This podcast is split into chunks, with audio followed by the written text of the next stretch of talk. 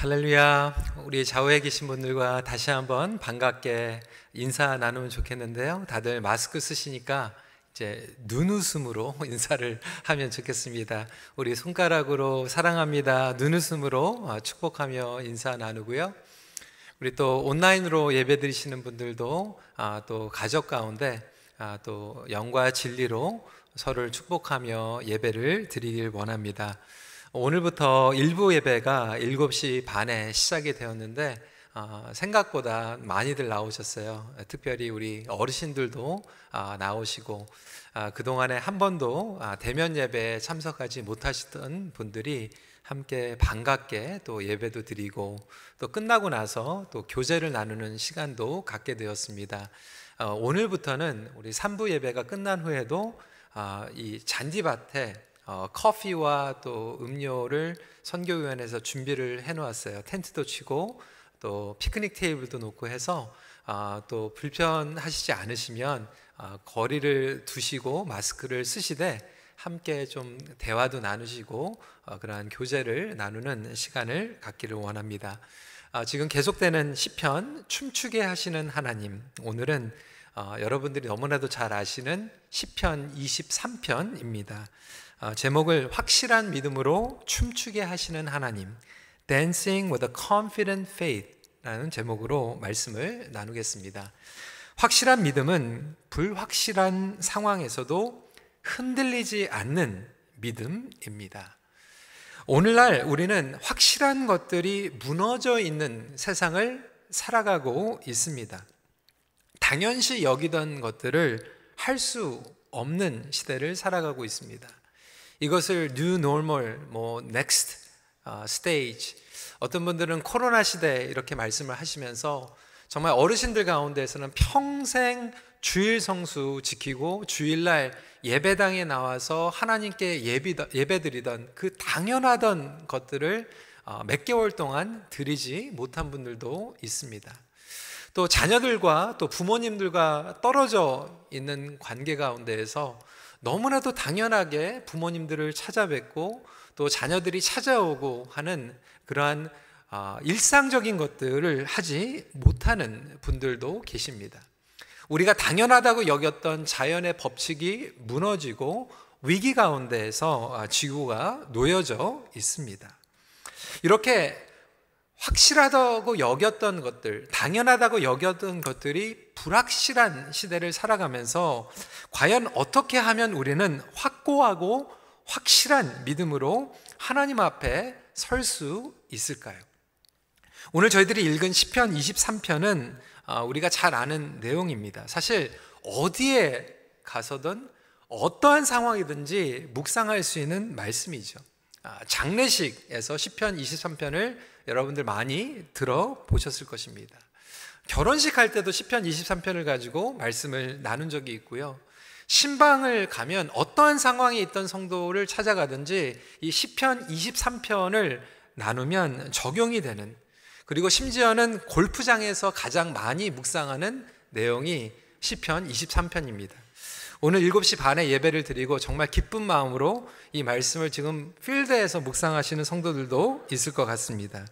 시편은 23편은 어, 다윗 왕의 시인 것을 대부분은 알고 계십니다. 그렇지만 대부분이 이 배경에 대해서는 모르고 계십니다.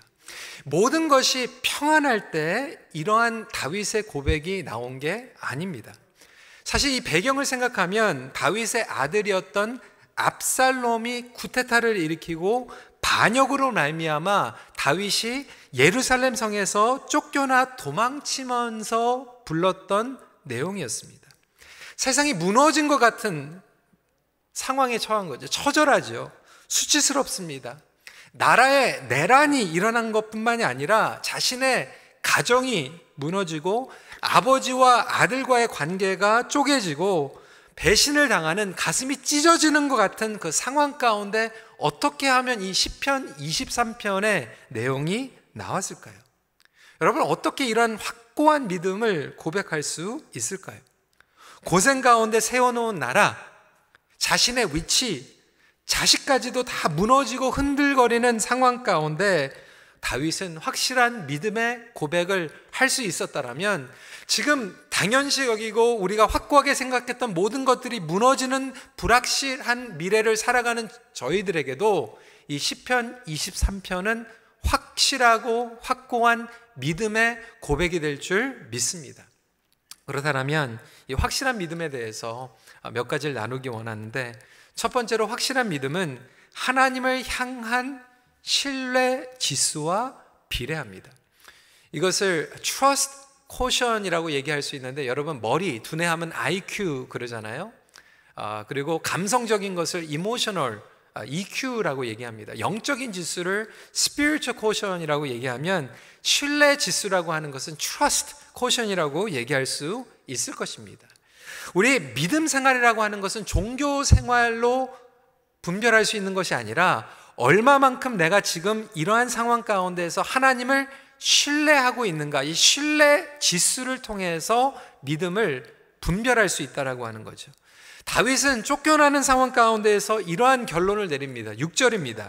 내 평생의 선하심과 인자하심이 반드시 나를 따르니 내가 여호와의 집에 영원히 살리로다.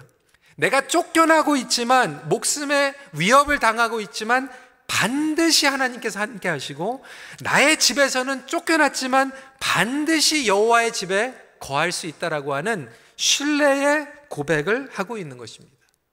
이것은 무슨 내용입니까? 모든 것들이 흔들거려도 그에게 확실한 것이 있다라고 하는 거예요. 그거는 어떠한 확신이었습니까? 하나님에 대한 그리고 하나님을 향한 확신이었습니다. 다시 말하면 그분의 말씀, 그분의 성품, 그분의 약속에 대한 확신이었습니다. 사실 다윗은 수많은 위기를 경험해 보았습니다. 산전수전을 다 겪어 보았습니다. 통쾌한 승리 경험했죠. 패배도 경험했습니다. 배신, 위기, 실수, 실패, 죄, 여러 상황들을 다 경험을 했습니다. 그 경험 가운데에서 항상 상황을 초월하는 한 가지 불변하는 것이 있는데 그것은 하나님의 역사하심이었고 하나님의 동행하심이었습니다. 여러분, 우리의 구원조차도 마찬가지입니다. 우리의 구원은 행위가 아니죠. 어떤 분들은, 아, 나 같은 사람이 어떻게 구원을 받아? 아, 나 같은 죄인이. 그런데 우리의 구원의 근거는 나의 행위가 아니라 하나님을 신뢰하기 때문에 구원의 확신이 있는 것입니다. 확실한 믿음이라고 하는 것은 나의 노력과 나의 의가 아니라 하나님을 근거한 믿음이기 때문에 그렇습니다. 하나님을 지켜보시다가 마음에 드시면 구원 주시고 마음에 안 드시면 구원을 빼앗아 가시는 분이 아니라고 하는 거죠. 안타깝게도 저와 여러분들은 지금 신뢰가 무너진 세상을 살아가고 있습니다. 그러다 보니까 우리가 교회에 와서 믿음 생활을 하는 것도 상황에 따라서 우리의 믿음이 좌지 되는 그런 경우가 너무나도 많이 있어요. 여러분, 나라가 흔들거립니다. 정부가요, 정권이 바뀔 때마다 막 법이 바뀌어요. 지도자들이 막 쓰러집니다. 무엇을 신뢰할 수 있습니까? 뉴스도 신문도 마찬가지예요. 이제는 뉴스의 방송국의 성향에 따라서 치우쳐 있는 뉴스가 나오고 방송이 나오는 시대에 정말 무엇을 신뢰하며 들어야 될지 모르는 삶을 살아가고 있습니다. 심지어는 형제 가족들조차도 믿지 못하는 경우가 있다라고 하는 얘기를 들었습니다. 특별히 우리 어르신들은 예전에 과거에 트라우마가 있잖아요. 우리 어르신들은 전쟁을 치르신 분들이십니다. 나라를 빼앗겨 본 경험을 하신 분들이에요. 트라우마죠. 크라이시스죠. 세상이 무너지는 것 같은 것들을 경험했어요.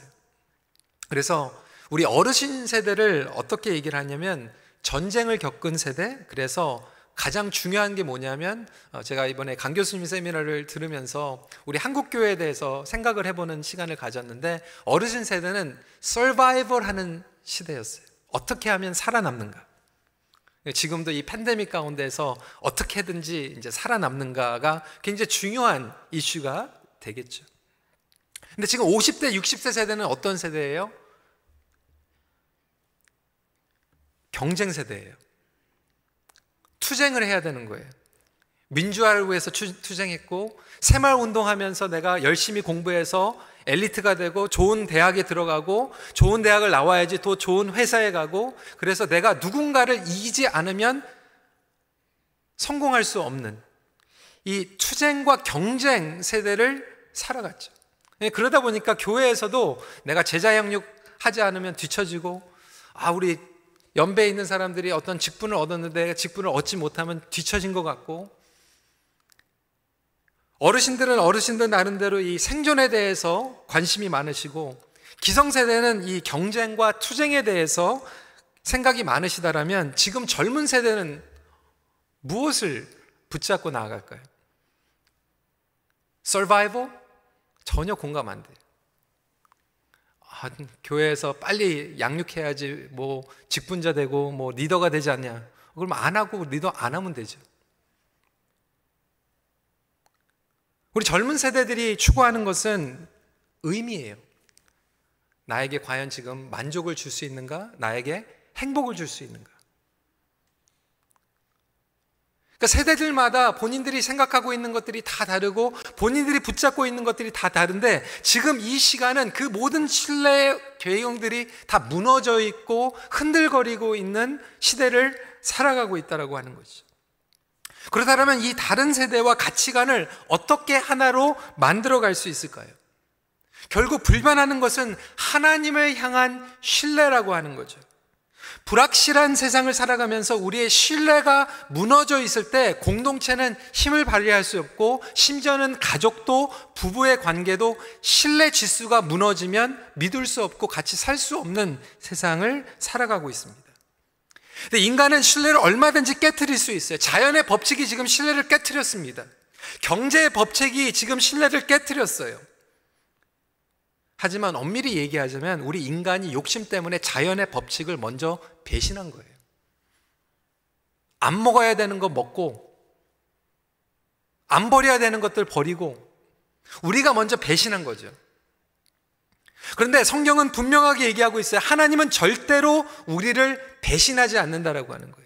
하나님은 절대로 우리를 버리지 않는다라고 하는 거예요. 그래서 다윗은 심지어는 자기 아들이 구테타를 일으키고 예루살렘 성에서 쫓겨나는 그 상황, 하늘이 무너지는 것 같은 상황 가운데서도 무너지지 않는 것 단 한 가지가 있는데 그것은 하나님이다라고 고백을 하고 있습니다.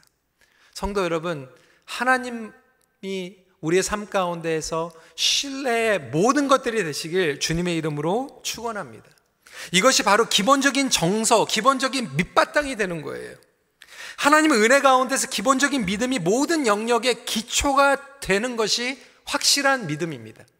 그러니까 확실한 믿음이라고 하는 것은 아멘 크게 하고 요란하게 내가 예배 생활하고 주일날 한 번도 안 빠지고 누가 봤을 때 봉사 잘하는 것도 겉으로 볼 때는 그럴다 하겠지만 가장 중요한 것은 가장 밑바닥에 가장 뿌리 가운데 하나님은 나와 반드시 동행하시고 하나님은 나를 지켜주시고 나의 목숨과 나의 인생과 나의 과거와 지금 현재와 나의 미래 심지어는 내가 언제 숨을 거둘 때까지도 하나님은 아시고 나를 그때까지 책임져 주신다라고 하는 것을 저변의 뿌리부터 믿고 있는 신뢰가 가장 확실한 믿음이라고 하는 거예요. 그 믿음은요, 요란한 믿음이 아니에요. 어떤 상황 가운데 여러분 제가 지금 여러분들께 말씀을 전하면서 성경책과 설교 노트를 지금 강대상에다가 올려놓고 설교하고 있습니다. 왜 올려놨을까요? 제 성경책과 설교 노트를 강대상이 지탱해 줄 것이라고 하는 것을 믿고 있기 때문에 막 겉으로 막 저는 믿습니다, 믿습니다 얘기 안 해도 그렇게 놓고 설교하는 거예요. 우리가 식당에 가가지고 음식을 주문하고 그 주, 음식을 먹는 이유는 거기에서 음식에다가 나쁜 것 집어넣지 않고 독 집어넣지 않는 것을 믿기 때문에 물어보지 않고 믿습니다 하고 먹는 거예요. 그 믿음은 호흡을 하는 것 같이 일상생활 가운데서 뿌리 깊게 자리 잡고 있는 믿음이에요. 그렇기 때문에 저와 여러분들은 헤어살롱 이발소에 가가지고 날카로운 가위를 머리에 대고 있는데도 나를 찌르지 않겠지 하고 머리를 내놓는 거예요. 우리의 믿음은 막 시끄럽게 요란하게 막 고백하는 믿음이 아니라 나의 생명과 나의 목숨과 나의 건강과 나의 일거주 모든 삶의 루틴들을 다 맡길 수 있는 신뢰이기 때문에 그 신뢰가 가장 확실한 믿음으로 우리에게 다가오는 것이죠. 그렇다면 성도 여러분, 여러분은 지금 얼마만큼 여러분들의 생명과 목숨을 하나님께 신뢰하고 있습니까?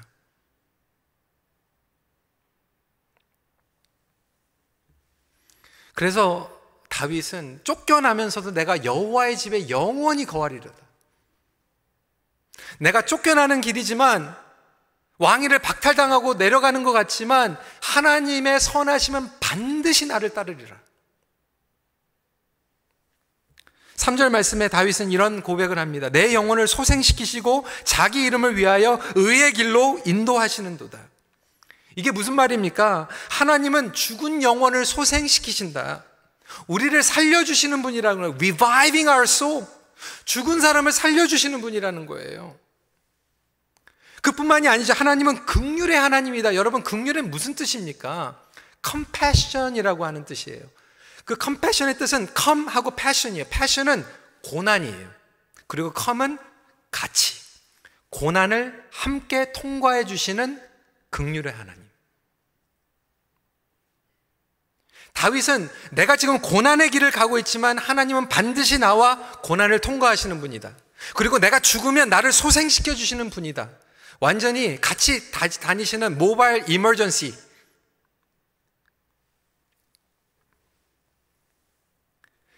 그 하나님에 대한 신뢰의 지수가 있었기 때문에 다윗은 도망치면서도 시편 23편의 고백을 할 수 있었습니다.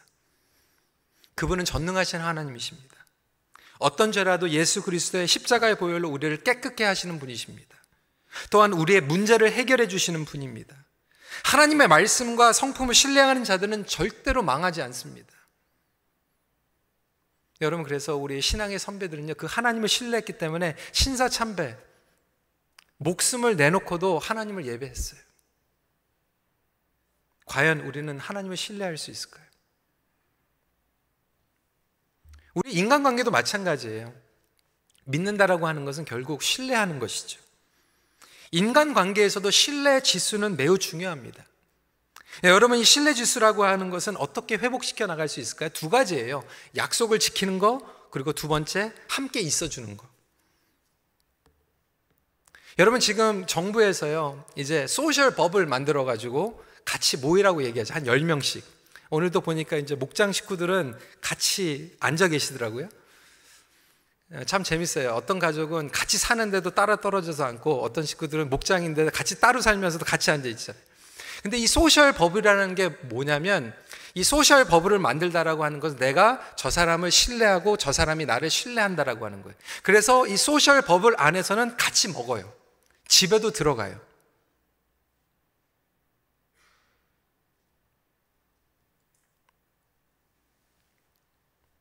고난을 같이 한다라고 하는 것은 결국 같이 고난을 겪는다라고 하는 얘기를 하고 있는 거죠.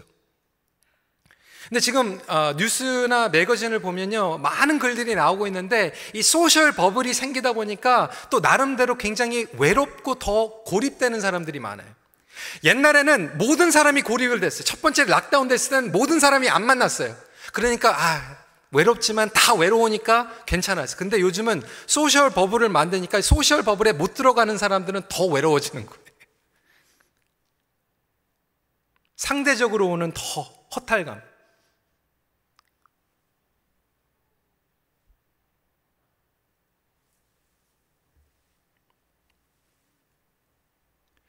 그런 허탈감과 그 고립을 통해서 하나님께서 우리에게 주시는 것은 과연 내가 얼마만큼 신뢰하는 관계를 쌓아왔는가?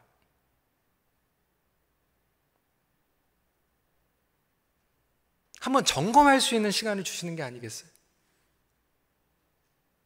그리고 교회가 모이지 못하는 그 시간들을 통해서 이제 하나님 앞에 우리가 결단을 하고 모이는 이 시간을 통해서 내가 과연 나의 목숨을 얼마만큼 하나님께 신뢰하고 있는가?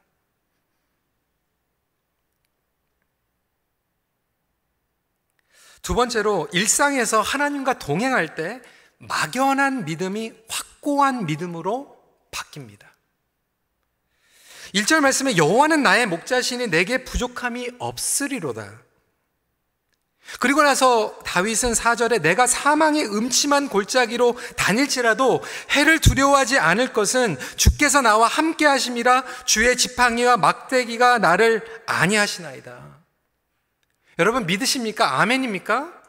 그런데 우리는 이것을 묵상하고 암송하고 내가 사망의 음침한 골짜기를 다닐지라도 내가 두려워하지 않겠다라고 고백을 하는데 우리의 삶 가운데서는 일상에서는 웬걸요? 사망의 음침한 골짜기 근처만 가도 우리는 패닉 상태에 빠져버려요.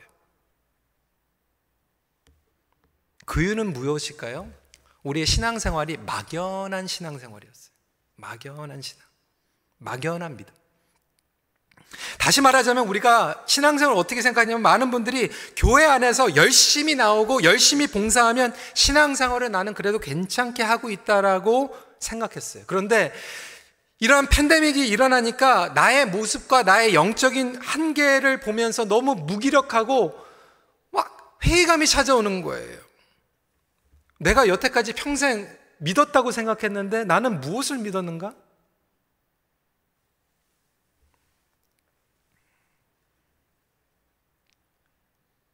나의 영성의 상태는 무엇인가? 질문하게 되는 거죠.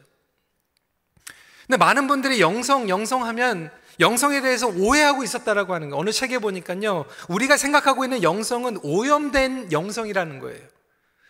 특별히 보수 그리고 기독교 복음주의의 많은 분들이 영성 그러면 기독교 교회 나오면 이것도 하지 하면 안 되고 저것도 하면 안 되고 그거 다 안 하는 게 영성이 좋은 걸로. 여러분 우리가 그렇게 생각하지 않았어요? 이것도 안 하고 저것도 안 하고 이거 끊고 저거 끊으면 아 영성 좋다.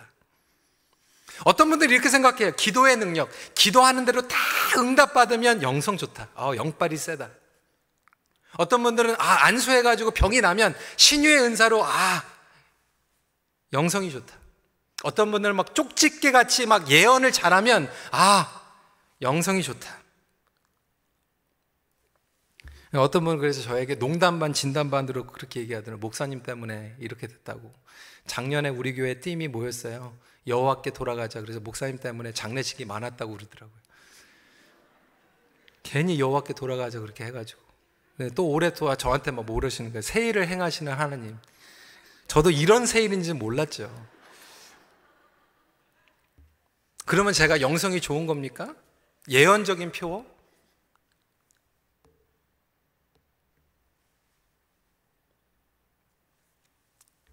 여러분, 일상에서 막연한 믿음이 아니라 정말 확실한 영성과 확실한 믿음으로 나간다라고 하는 것은 오늘 다윗이 고백한 것 같이 하나님께서 나의 목자가 되셔서 나의 실제의 삶을 통과하신다라고 하는 거예요.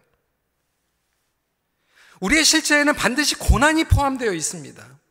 사망의 음침한 골짜기를 통과할 때에 주어지는 푸른 풀밭과 실만한 물가를 이야기하고 있는 거예요. 그래서 찰스 버전 목사님은 시편 23편을 정말로 제대로 이해하려면 시편 22편을 이해해야 된다라고 설명하고 있어요. 시편 22편은 어떻게 시작하고 있나요? 한번 읽어 볼까요? 시작. 내 하나님이요, 내 하나님이요, 어찌 나를 버리셨나이까? 어찌 나를 멀리하여 돕지 아니하셔며 내 신음 소리를 듣지 아니하시나니까 그러니까 우리가 잘 아는 거를 My God, My God, why have you forsaken me? 누가 고백했어요? 예수 그리스도께서 십자가에서. 다시 말해서 십자가의 고난이 없으면 부활이 없고 사망의 음침한 골짜기가 없으면 푸른 초장과 실만한 물가가 우리 삶 가운데 존재하지 않고 있다라고 해도 그것이 뭔지 프리시에 못한다는 얘기예요. 어떻게 보면 이 고난과 고통과 사망의 골짜기가 가장 확실한 일상생활의 인생의 교훈이라고 하는 거죠. 그 전까지는 막연하게 느껴지는 거예요. 그래서 때로는 하나님께서 우리 교회 그리고 성도들에게 여러분 비즈니스에 여러분 건강에 이러한 고난을 허락하실 때가 있어요. 그래서 이 고난을 통해서 막연하게 생각했던 믿음이 확고한 믿음으로 바뀌게 됩니다.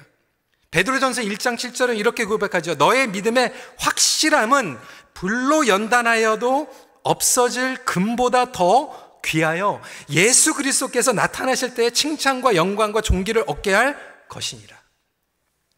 우리 이면수 목사님께서 북에서 억류되셔서 2년 반 동안 계셨어요.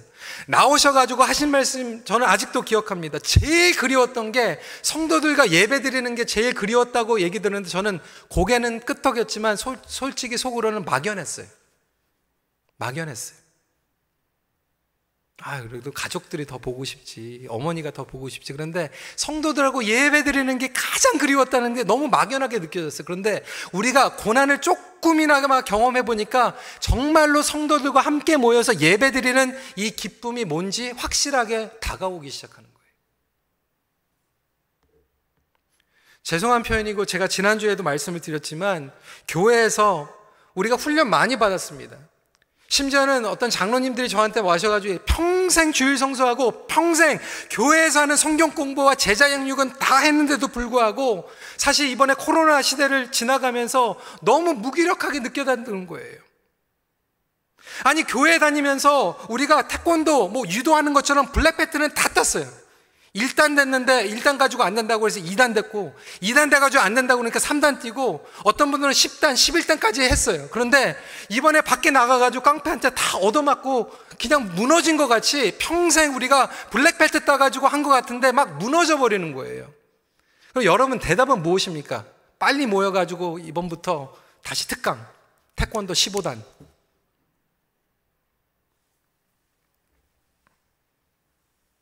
여전히 우리는 죄에 무너지고 여전히 세상의 욕심과 나의 안전과 나의 자녀가 우상이 되고 재물이 우상이 되고 막연하게 나는 그래도 신앙생활을 제대로 하고 있다라고 생각했던 우리의 현주소를 보여주고 있는데 저는 한번 얻어맞는 것도 괜찮다고 생각해요. 그래야지 내가 뭐를 보강해야 되는지 알 것 같아요.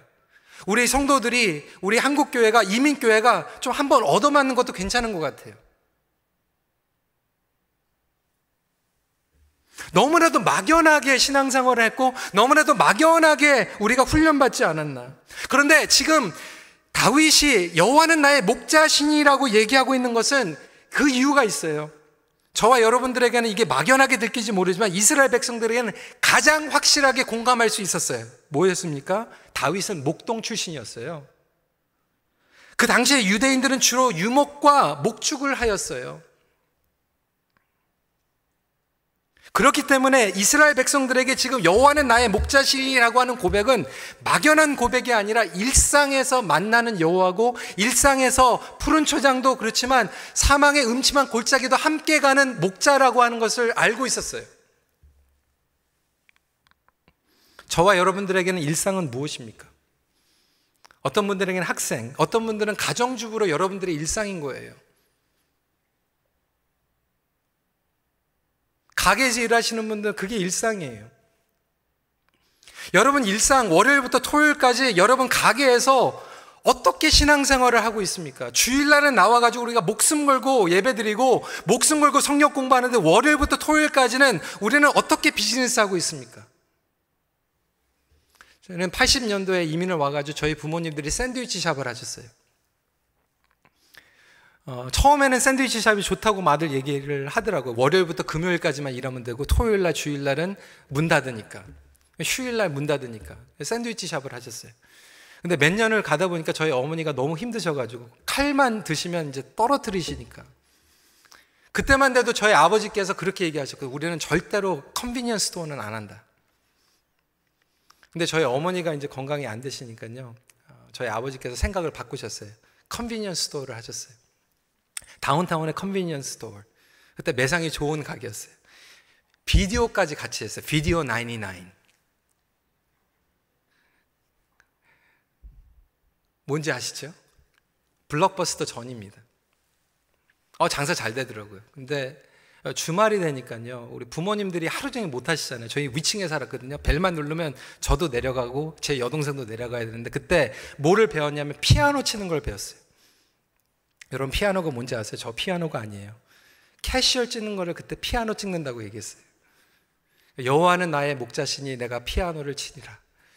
convenience도 월요일부터 토요일까지 있으면서 손님이 오면 딱 알죠. 저 손님은 du Maurier 손님인지 Player's Lights 손님인지 안 보고도 손이 가죠.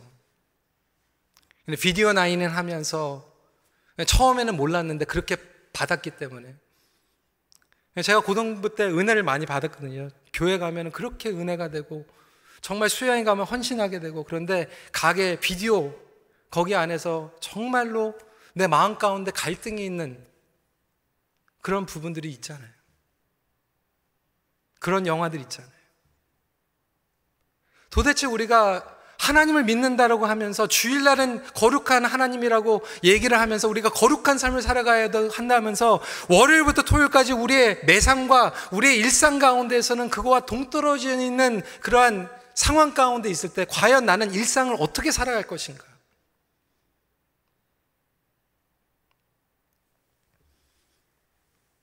시간이 지나고 이제 가족들의 믿음이 하나님 앞에 헌신되면서 하나씩 하나씩 그것들을 보여주시고 하나씩 하나씩 정리하고 결단하게 해주시더라고요. 여러분, 그게 일상의 영성이에요. 주일 한 시간 뭐 거룩하게 예배드린다고 내 영성이 좋아지는 게 아니라 여호와는 나의 목자신 것 같이 내가 주중에 일터에서 직장에서 학교에서 공부하면서 시험 보면서 사람 만나면서 자식 키우면서 밥 해주면서 월요일부터 토요일까지 아니 월요일부터 주일까지 365일 내가 숨 쉬는 그 시간에 하나님의 말씀이 나의 삶 가운데 목자로 나를 인도해 주시는 그 삶 가운데 다른 길로 갈 때 우리를 돌이키게 하시고 내가 실수하고 한눈 팔 때 유혹의 수렁에 빠져져 있을 때 우리를 건져주시고 우리를 다시 살려주시고 영적으로 소생시켜 주시는 그 하나님을 만날 때 결국은 우리의 신앙이 막연한 신앙에서 확고한 신앙으로 바뀌게 된다라고 하는 거예요. 이것을 일상생활에서 경험해 본 사람들만 확실한 믿음을 가질 수 있어요. 그 전에는 이론이에요.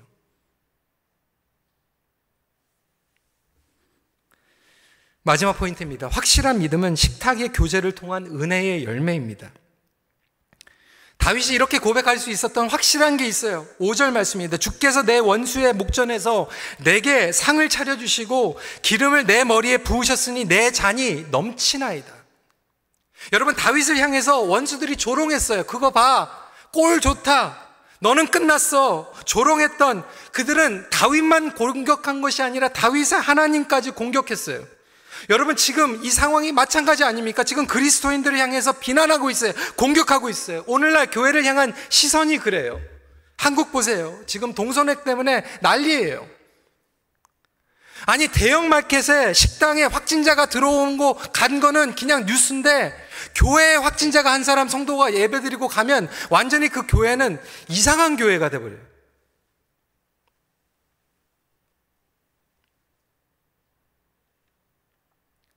그러다 보니까 교회에서 모이자 그러면 막 이상하게 드라이브를 거는 막 신천지 같은 교회. 여러분, 이러한 사건 가운데 우리 초대교회와 우리 믿음의 선배들은 이것을 어떻게 이겨냈나? 다윗은 어떻게 이겨냈나? 보면요, 결국 식탁의 테이블을 통해서 이겨냈어요. 식탁의 테이블은 무엇입니까? 교제의 테이블이에요. 여러분, 식탁에서 뭐 하죠? 같이 먹어요. 식구예요, 식구. 한자 그대로 같은 상에서 밥 먹는 게 식구예요. 오늘날 가족들은 많은데 식구는 없어요. 그러다 보니까 가정이 무너지는 거예요.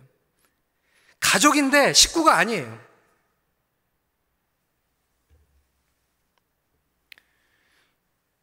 교회가 영적인 가족인데 영적인 식구가 되지 않아요. 여러분, 그래서 목장 테이블이라고 하는 것이 얼마나 귀한지 몰라요. 온라인으로 줌으로는 이 테이블이 안 돼요. 다윗은 그 왕의 테이블에 대해서 너무나도 잘 알고 있었어요. 여러분, 우리가 새벽에 묵상하고 있지만 다윗의 테이블에는 누구만 앉을 수 있었나요? 아들들과 그리고 예외가 있었죠? 무비보셋. 요나단의 아들이었어요. 요나단 때문에 무비보셋을 상으로 불러대가지고 매끼 아침, 점심, 저녁 식탁에서 같이 밥 먹었어요. 그 얘기는 뭡니까? 내가 너를 믿는다. 너는 내 식구다.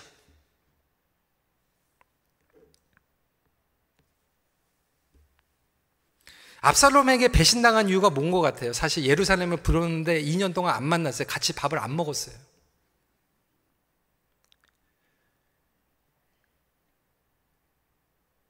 우리는 식탁 생각하면 유교적으로 생각하죠. 저희는 어렸을 때요, 저희 할머니 따로 드시고, 저희 아버지하고 남자분들 따로 드시고, 여자분들 부엌에서 드시고, 저희들은 또 다른 방에서, 다른 상에서 먹었어요. 가족들 모여도. 상이 달랐어요.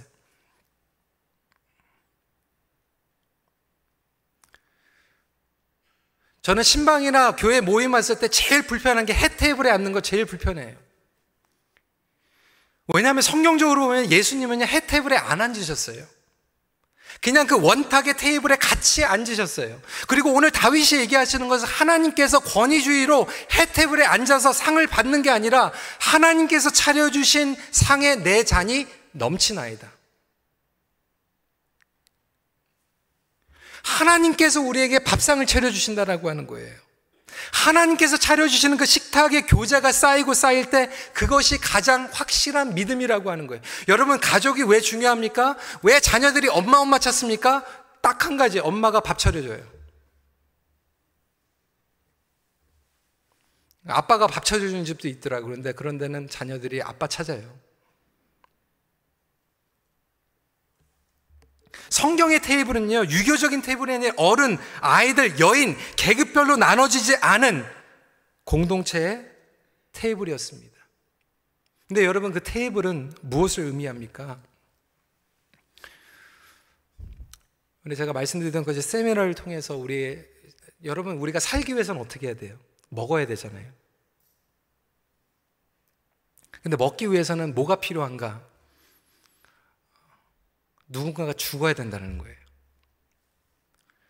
여러분 혹시 점심에 오늘 브런치에 생선 드시고 오신 분들 여러분 생선 잘 드셨겠지만 여러분들의 생선을 먹기 위해서 생선이 죽어야 돼요. 소고기를 드시기 위해서는 소가 죽어야 돼요. 나는 베지테블이다. 베지테리언이다. 여러분 풀을 먹기 위해서는 풀이 죽어야 돼요. 그러니까 이게 하나님의 역설이라고 우리가 살기 위해서는 누군가가 죽음의 대가를 치러야 돼요. 근데 우리가 하나님의 테이블이라고 하는 것은 하나님의 식탁이 온다라고 하는 것은 그냥 목장에서 밥 먹는 그 의미를 더 떠나서 하나님께서 주시는 펠로 테이블은 하나님께서 직접 차려주신 상이고 하나님께서 예수 그리스도를 죽임으로 차려주신 성찬의 테이블이에요.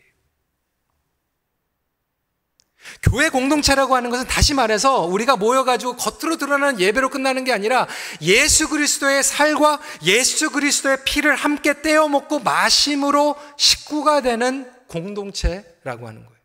그래서 교회는 모여야 되는 거예요. 같이 떡을 떼고 같이 잔을 마실 때 교회입니다. 저희가 9월 달에 당회에서 의논했어요. 9월 달에 이제 성찬식을 하려고 합니다. 물론 위생으로 조심하게 individually packaging 되어 있는 성찬으로 하려고 합니다. 초대교회가 전염병 때문에 정말로 유럽의 3분의 1이 다 죽는 가운데서 그것을 이겼던 것은 목장이 모이고 함께 떡을 뗐어요. 종교개혁 때 유럽의 3분의 1 이상이 죽을 때 흑사병으로 이럴 때 그때 성도들은 성찬을 매일 했어요.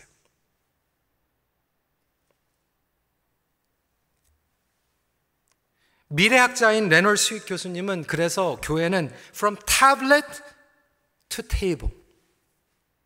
진짜 교회는 아이패드, 컴퓨터로 이루어질 수 있는 것이 아니라 결국 테이블을 통해서 이루어진다라고 설명하고 있습니다. 여러분, 교회의 의미를 다시 한번 생각해 보세요. 한자 준비를 했는데요.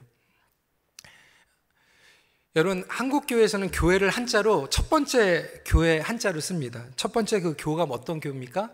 가르칠 교회예요. 한국 교회는 그렇게 번역을 했어요. 교회 가면 학교 가는 것처럼 배우고 오는 거예요. 근데 여러분, 배우는 건요, 온라인으로 요즘 더 잘 배웁니다. 그런데 정말로 성경적인 교회는 두 번째로 바뀌어야 돼요. 두 번째 교회 이게 잘 안 보이는 분들 있을 텐데 두 번째 교회는 뭐니까 사길 교회예요. 펠로십. 함께 떡을 떼고 나누는 교제를 통해서 되는 교회가 진짜 교회는 예수님은 그렇게 오셨어요. 말씀은요 이미 계시를 통해서 성경 주셨어요. 그런데 예수님께서는 같이 몸으로 오셔서 떡을 떼셨어요. 같이 식탁에서 죄인들과 세리들과 같이 먹으셨어요.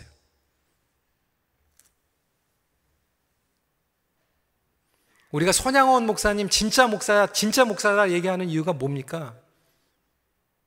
그 문둥병자들하고 같이 들어가서 같이 살았어요. 그리고 나서 마지막으로 교회는 어떤 교회입니까? 세 번째 그 교를 한자로 더부살이 임시 거처에 우거하는 교라고 얘기하면 예전에는 이민교회가 그냥 타양살이 하는 사람들이 모여가지고 외로운 사람들이 모였던 그 교회가 아니라 이제는 선교적인 교회가 되는 것. 우리가 세상에 들어가서 세상에서 우거하면서 세상과 소통하고 세상과 함께 떡을 떼고 세상과 함께 그리스도의 생명을 나누는 교회가 될 때 이 세 가지가 다 이루어질 때 진짜 교회라고 하는 거예요.